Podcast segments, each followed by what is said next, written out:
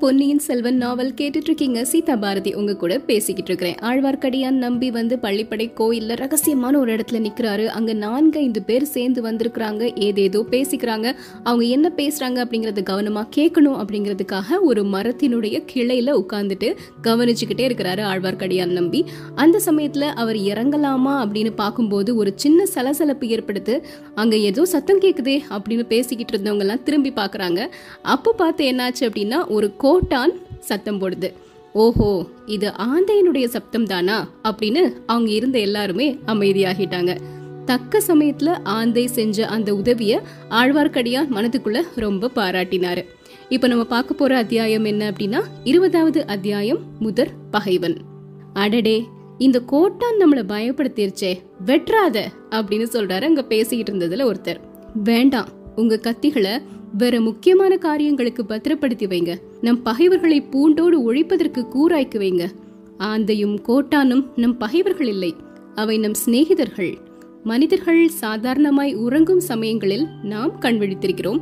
நம்மோடு ஆந்தைகளும் கூகைகளும் கண் விழித்திருக்கின்றன அப்படின்னு சொல்றாரு ரவிதாசன். அவங்க பேசுறதெல்லாம் கேட்டுட்டு மெல்ல மெல்ல அடியெடுத்து வச்சு ஆழ்வார்க்கடியான் நம்பி ஒரு பெரிய மருத மரத்து பக்கத்துக்கு வந்துட்டாரு. நூறு வயதான அந்த மரத்தினுடைய வேர்கள் நான்கு புறமும் ஓடி இருந்தன ஒரு வேருக்கும் இன்னொரு வேருக்கும் மத்தியில நிறைய தூரம் இருந்தது. மரத்தின் அடிப்பக்கத்துல நல்ல குழி மாதிரி இருந்தது.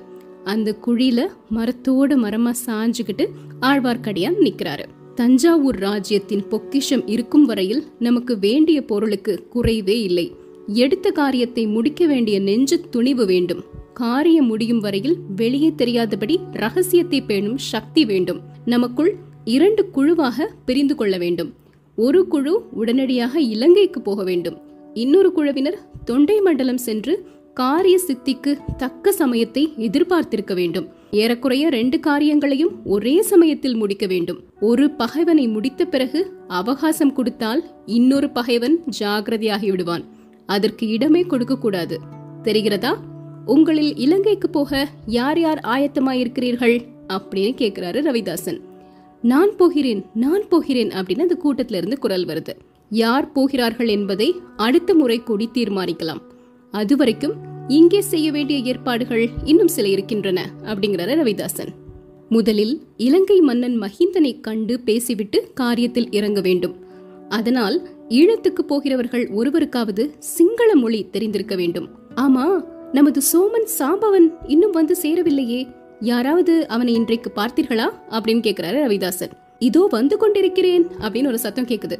அந்த சத்தம் எங்கிருந்து வருது அப்படின்னா ஆழ்வார்க்கடியானுக்கு ரொம்ப பக்கத்துல இருந்து அப்படியே மரத்தோட மரமா உடம்பு ஒட்டிக்கிட்டு நின்னுகிட்டாரு ஆழ்வார்க்கடியான். ஐயையோ இந்த பாழும் உடம்பு இப்படி பெருத்து விட்டது. எவ்வளோ சங்கடமா இருக்குது. இங்க மறைஞ்சு நிக்க கூட முடியலையே அப்படின்னு மனசுல நினைக்கிறாரு. புதுசா ரெண்டு பேர் இப்போ அந்த கூட்டத்துல வந்து சேர்றாங்க. அவங்க ரெண்டு பேரும் யாரு அப்படின்னா கொள்ளிடக்கரையில அரச மரத்தடியில சந்திச்சு பேசினாங்க இல்லையா? அவங்க ரெண்டு பேரும் தான். ரவிதாசன் அவங்கள பார்த்து வாங்க வாங்க. ஒருவேளை உங்களுக்கு ஏதாவது ஆபத்து நேர்ந்துருச்சோ வராமலே இருந்து விடுவீங்களோன்னு பயந்தேன். எங்க இருந்து எந்த வழியா வந்தீங்க? அப்படின்னு கேக்குறாரு. கொள்ளிடக்கரையோடு வந்தோம் அப்படின்னு பதில் சொல்றாரு சோமன் சாம்பவன். உங்களுடைய செய்தி என்ன? நமது இடும்பன்காரி ஏதாவது செய்தி கொண்டு வந்திருக்க வேண்டுமே அப்படின்னு கேக்குறாரு ரவிதாசர். ஆம் கொண்டு வந்திருக்கிறார். கேளுங்கள் அவரே சொல்வார் அப்படின்னு சோமன் சாம்பவன் சொல்றாரு. இடும்பன்காரி இப்ப பேச தொடங்குறாரு. நீங்க கட்டளையிட்ட மாதிரியே சம்பூவரையர் மாளிகையில பணியாளா நான் அமர்ந்து வேலை பார்த்துட்டு இருக்கிறேன் அதோடைய பலன் நேற்று இரவு தான் கிடைச்சது. நேற்று சம்பூவரையர் மாளிகையில ஒரு பெரிய விருந்து நடந்தது. பெரிய பழுவேட்டரையர் வணங்காமுடி முனையரையர் மழப்பாடி மழுவரையர் இந்த மாதிரி நிறைய பேர் வந்திருந்தாங்க. குறவை கூத்தும் வேலநாட்டமும் நடந்தது. வேலநாட்டம் ஆடிய தேவராளனுக்கு சன்னதம் வந்து குறி சொன்னான். அவன் சொன்னது நம்முடைய நோக்கத்துக்கு அனுசரணையாகத்தான் இருந்தது. பழுவேட்டரையருடன் வந்த மூடு பல்லக்குல அவருடைய இளையராணி வந்திருக்கிறதா எல்லாரும் நினைச்சுக்கிட்டு இருந்தாங்க. சுந்தர சோழ மகாராஜாவுக்கு உடல் நலம் சரியில்லை அதிக நாள் உயிரோடு இருக்க மாட்டாரு அப்படின்னு பழுவேட்டரையர் சொன்னாரு. எல்லாருமா சேர்ந்து அடுத்தபடியா பட்டத்துக்கு வர வேண்டியவர் ஆதித்த கரிகாலன் அல்ல மதுராந்தக தேவர் தான் அப்படின்னு முடிவு செஞ்சாங்க. ஆனா மதுராந்தக தேவர் அதுக்கு சம்மதிப்பாரா அப்படின்னு கேட்கும்போது அவர் வாயினாலேயே அதற்கு மறுமொழி கூற சொல்கிறேன் அப்படின்னு சொல்லி பழுவேட்டரையர் மூடு பல்லக்கின் திரையை திறந்தாரு. அதுக்குள்ளிருந்து மதுராதக தேவர் வெளியே வந்தாரு. பட்டம் கட்டிக்கொள்ள தமக்கும் சம்மதம் அப்படின்னு சொன்னாரு. இவ்வளவும் இடும்பன்காரி சொல்லிக்கிட்டு இருக்கிறாரு. இப்படி பெண் வேஷம் போடும் பராக்கிரமசாலிக்கு முடிசூட்ட போகிறார்களாம். நன்றாய் சூட்டட்டும். எல்லாம் நாம் எதிர்பார்த்தபடியே தான் நடந்து வருகிறது. இம்மாதிரி சோழ நாட்டிலே ஒரு குழப்பம் ஏற்படுவது நம்முடைய நோக்கத்துக்கு மிக உகந்தது.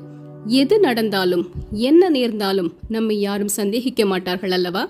இடும்பன்காரி மிக முக்கியமான செய்தி கொண்டு வந்திருக்கிறீர். ஆனால் இதையெல்லாம் எப்படி தெரிந்து கொண்டீர்? இதற்கு எப்படி சந்தர்ப்பம் வாய்த்தது? அப்படின்னு கேக்குறாரு ரவிதாசர். நடுராத்திரியில அவங்க சபை கூடிய போது வேற யாரும் அருகில் வராதபடி பார்த்து கொள்ள என்னை காவலுக்கு அமர்த்தி இருந்தார்கள் காவல் புரிந்து கொண்டே என் காதுகளையும் கண்களையும் உபயோகப்படுத்தி கொண்டிருந்தேன். அப்படிங்கிறாரு இடும்பன்காரி. பாருங்களேன் காவல் புரியறதுக்காக அவரை வந்து நிக்க வச்சிருக்கிறாங்க. அந்த சந்தர்ப்பத்தை பயன்படுத்திக்கிட்டு அந்த கூட்டத்துல என்ன பேசுறாங்க அப்படிங்கறத கவனிச்சிருக்கிறாரு. அது மட்டும் இல்லாம இன்னொரு சுவாரஸ்யமான விஷயத்தையும் அவர் சொல்றாரு. அப்படி உபயோகப்படுத்தியதில் வேறு ஏதாவது தெரிந்ததா? அப்படின்னு கேக்குறாரு ரவிதாசர். தெரிந்தது. அந்த நள்ளிரவு கூட்டத்தில் நடந்ததையெல்லாம் இன்னொரு வேற்று மனிதன் கோட்டை மதில் சுவர் மேலிருந்து கவனித்துக் கொண்டிருந்தான். முன் குடுமி வைத்திருந்த ஒரு வைஷ்ணவன். ஆஹா அவன்தானா? அவனை நீர் என்ன செய்தீர்? சம்புவரையரிடம் பிடித்துக் கொடுக்கவில்லையா? அப்படிங்கிறாரு ரவிதாசர். இல்லை ஒருவேளை அவன் நம்மாளா இருக்கலாம் அப்படின்னு நினைச்சிட்டேன். நீங்க அனுப்பி வச்சீங்களோ அப்படின்னு எண்ணினேன் அப்படிங்கிறாரு. பெரிய பிசகு செய்து விட்டீர். அவன் நம்மவன் அல்ல. கட்டையாய் குட்டையாய் இருப்பான். சண்டைக்காரன். பெயர் திருமலையப்பன். ஆழ்வார்க்கடியான் என்று சொல்லிக் கொள்வான். அவனேதான். நான் செய்த பிசகை இன்று மத்தியானம் நானே உணர்ந்து கொண்டேன். அவன் நம் ஆள் இல்லை என தெரிந்தது. அதை எப்படி அறிந்தீர்? நேற்று இரவு கந்தன்மாறனின் பாலிய நண்பன் ஒருவனும் கடம்பூர் மாளிகைக்கு வந்திருந்தான். அவனுக்கும் பழுவேட்டரையர் கூட்டத்துக்கும் சம்பந்தம் ஒன்றுமில்லை அப்படின்னு நல்லா தெரிஞ்சது. அவன் அங்கு மூலையிலே படுத்து நிம்மதியா தூங்கிக்கிட்டு இருந்தான். இன்னைக்கு காலையில சின்ன எஜமானர் தம் சிநேகிதனை கொண்டு விட கொள்ளிடக்கரை வரையில் வந்தார். அவர் வரப்போறது அறிஞ்சுக்கிட்டு அவர் முன்னால் அடிக்கடி நான் போய் நின்னேன். என்னையும் வர சொன்னார். அவர் கொள்ளிடத்தின் வடக்கரையோடு திரும்பி விட்டார் என்னை தென்கரைக்கு வந்து வாலிபனுக்கு ஒரு குதிரை சம்பாதித்து கொடுத்து திரும்பும்படி சொன்னார். அங்கிருந்து குடந்தைக்கு போய் என் அத்தையை பார்த்துவிட்டு வருவதாக சொல்லிட்டு அவன் கூடவே வந்தேன். அதனாலதான் சந்தேகத்துக்கு இடமில்லாம இங்க வர முடிஞ்சது அப்படிங்கிறாரு இடும்பன்காரி. சரிதான் அந்த வீர வைஷ்ணவனை பற்றி எவ்விதம் தெரிந்து கொண்டீர்? அப்படிங்கிறாரு ரவிதாசர். கொள்ளிடத்தில் படகு புறப்படும் சமயத்துக்கு அந்த வீர வைஷ்ணவன் வந்து படகில் ஏறிக்கிட்டார். அவன் கந்தன்மாறனின் சிநேகிதனோடு பேசிய பல காரமான வார்த்தைகளில் இருந்து எனக்கு சிறிது சந்தேகம் உதித்தது. அவனும் நம்மை சேர்ந்தவனாக இருப்பானோ என்று. அது மட்டும் இல்லாம கொள்ளிடத்தின் தென்கரையில அவன் எனக்காக காத்து கொண்டிருந்த மாதிரி தோன்றியது. நம்முடைய அந்தரங்க சமிக்ஞையை செய்து காட்டினேன். ஆனால் அவன் புரிந்து கொள்ளவில்லை. அதன் பேரில் அவன் நம்மவன் அல்ல என்று தீர்மானித்தேன் அப்படிங்கிறாரு. ஐயோ நீர் செய்தது பெரும் பிசகு. முன்பின் தெரியாதவர்களிடம் நம் சமிக்ஞையை செய்து காட்டக்கூடாது. நண்பர்களே இதை கேளுங்கள். நம்முடைய காரியம் காஞ்சிபுரத்தில் இருக்கிறது. இலங்கையிலும் இருக்கிறது. இந்த இரண்டு இடங்களிலும் நம்முடைய பரம விரோதிகள் இருக்கிறார்கள்.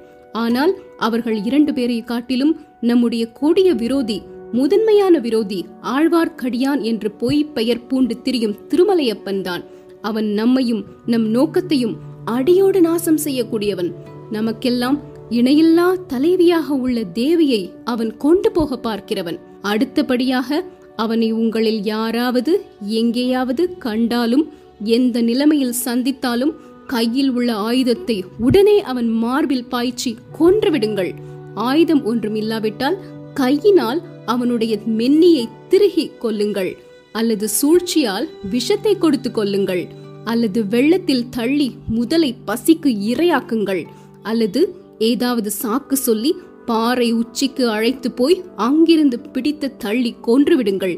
தேள் நட்டுவாக்கிளி பாம்பு முதலியவற்றை கண்டால் எப்படி இரக்கம் காட்டாமல் கொல்வீர்களோ அப்படி கொன்றுவிடுங்கள்.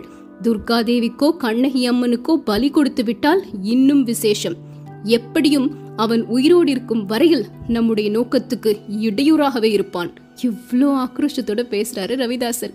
இது எல்லாத்தையும் ஆழ்வார்க்கடியான் வேற நின்னு கேட்டுட்டு இருக்கிறாரு ரவிதாசரே நீங்கள் இவ்வளவு தூரம் வற்புறுத்தி சொல்வதற்கு அவன் பெரிய கைக்காரனா இருக்க வேண்டும். அப்படிப்பட்டவன் யார்? அப்படிங்கிறாரு ஒருத்தர். யாரா? அவன் பயங்கர ஆற்றல் படைத்த ஒற்றன். யாருடைய ஒற்றன்? எனக்கே அது வெகு காலம் சந்தேகமாகத்தான் இருந்தது. சுந்தர சோழரின் ஒற்றனோ ஆதித்த கரிகாலனின் ஒற்றனோ என்று சந்தேகப்பட்டேன். இல்லை என்று கண்டேன். பழையாறையில் இருக்கிறாளே ஒரு கிழப்பாதகி. அந்த பெரிய பிராட்டியின் ஒற்றனாயிருக்கலாம் என இப்போது சந்தேகிக்கிறேன். ஆஹா அப்படியா? சிவபக்தியில் மூழ்கி ஆலய திருப்பணி செய்து வரும் அந்த செம்பியன் தேவிக்கு ஒற்றன் எதற்கு? அப்படிங்கிறார் ஒருத்தர். அதெல்லாம் பொய். இந்த முன்குடுமிக்காரனின் வீர வைஷ்ணவம் எப்படி வெளிவேஷமோ அப்படித்தான் அந்த முதிய ராணியின் சிவபக்தியும். பெற்ற பிள்ளைக்கே பெரும் சத்ருவாயிருக்கும் பிசாசு அல்லவா? அதனால்தானே அவளுடைய சொந்த சகோதரனாகிய மழவரையன் கூட அவளுடன் சண்டை பிடித்துக் கொண்டு பழுவேட்டரையர் கட்சியில் சேர்ந்திருக்கிறான். ரவிதாசரே அந்த முன்கொடுமை வைஷ்ணவனைப் போல இன்னும் யாராவது உண்டா? அப்படின்னு ஒருத்தர் சந்தேகத்தோட கேக்குறாரு. குடந்தையில் ஒரு ஜோதிடன் இருக்கிறான்.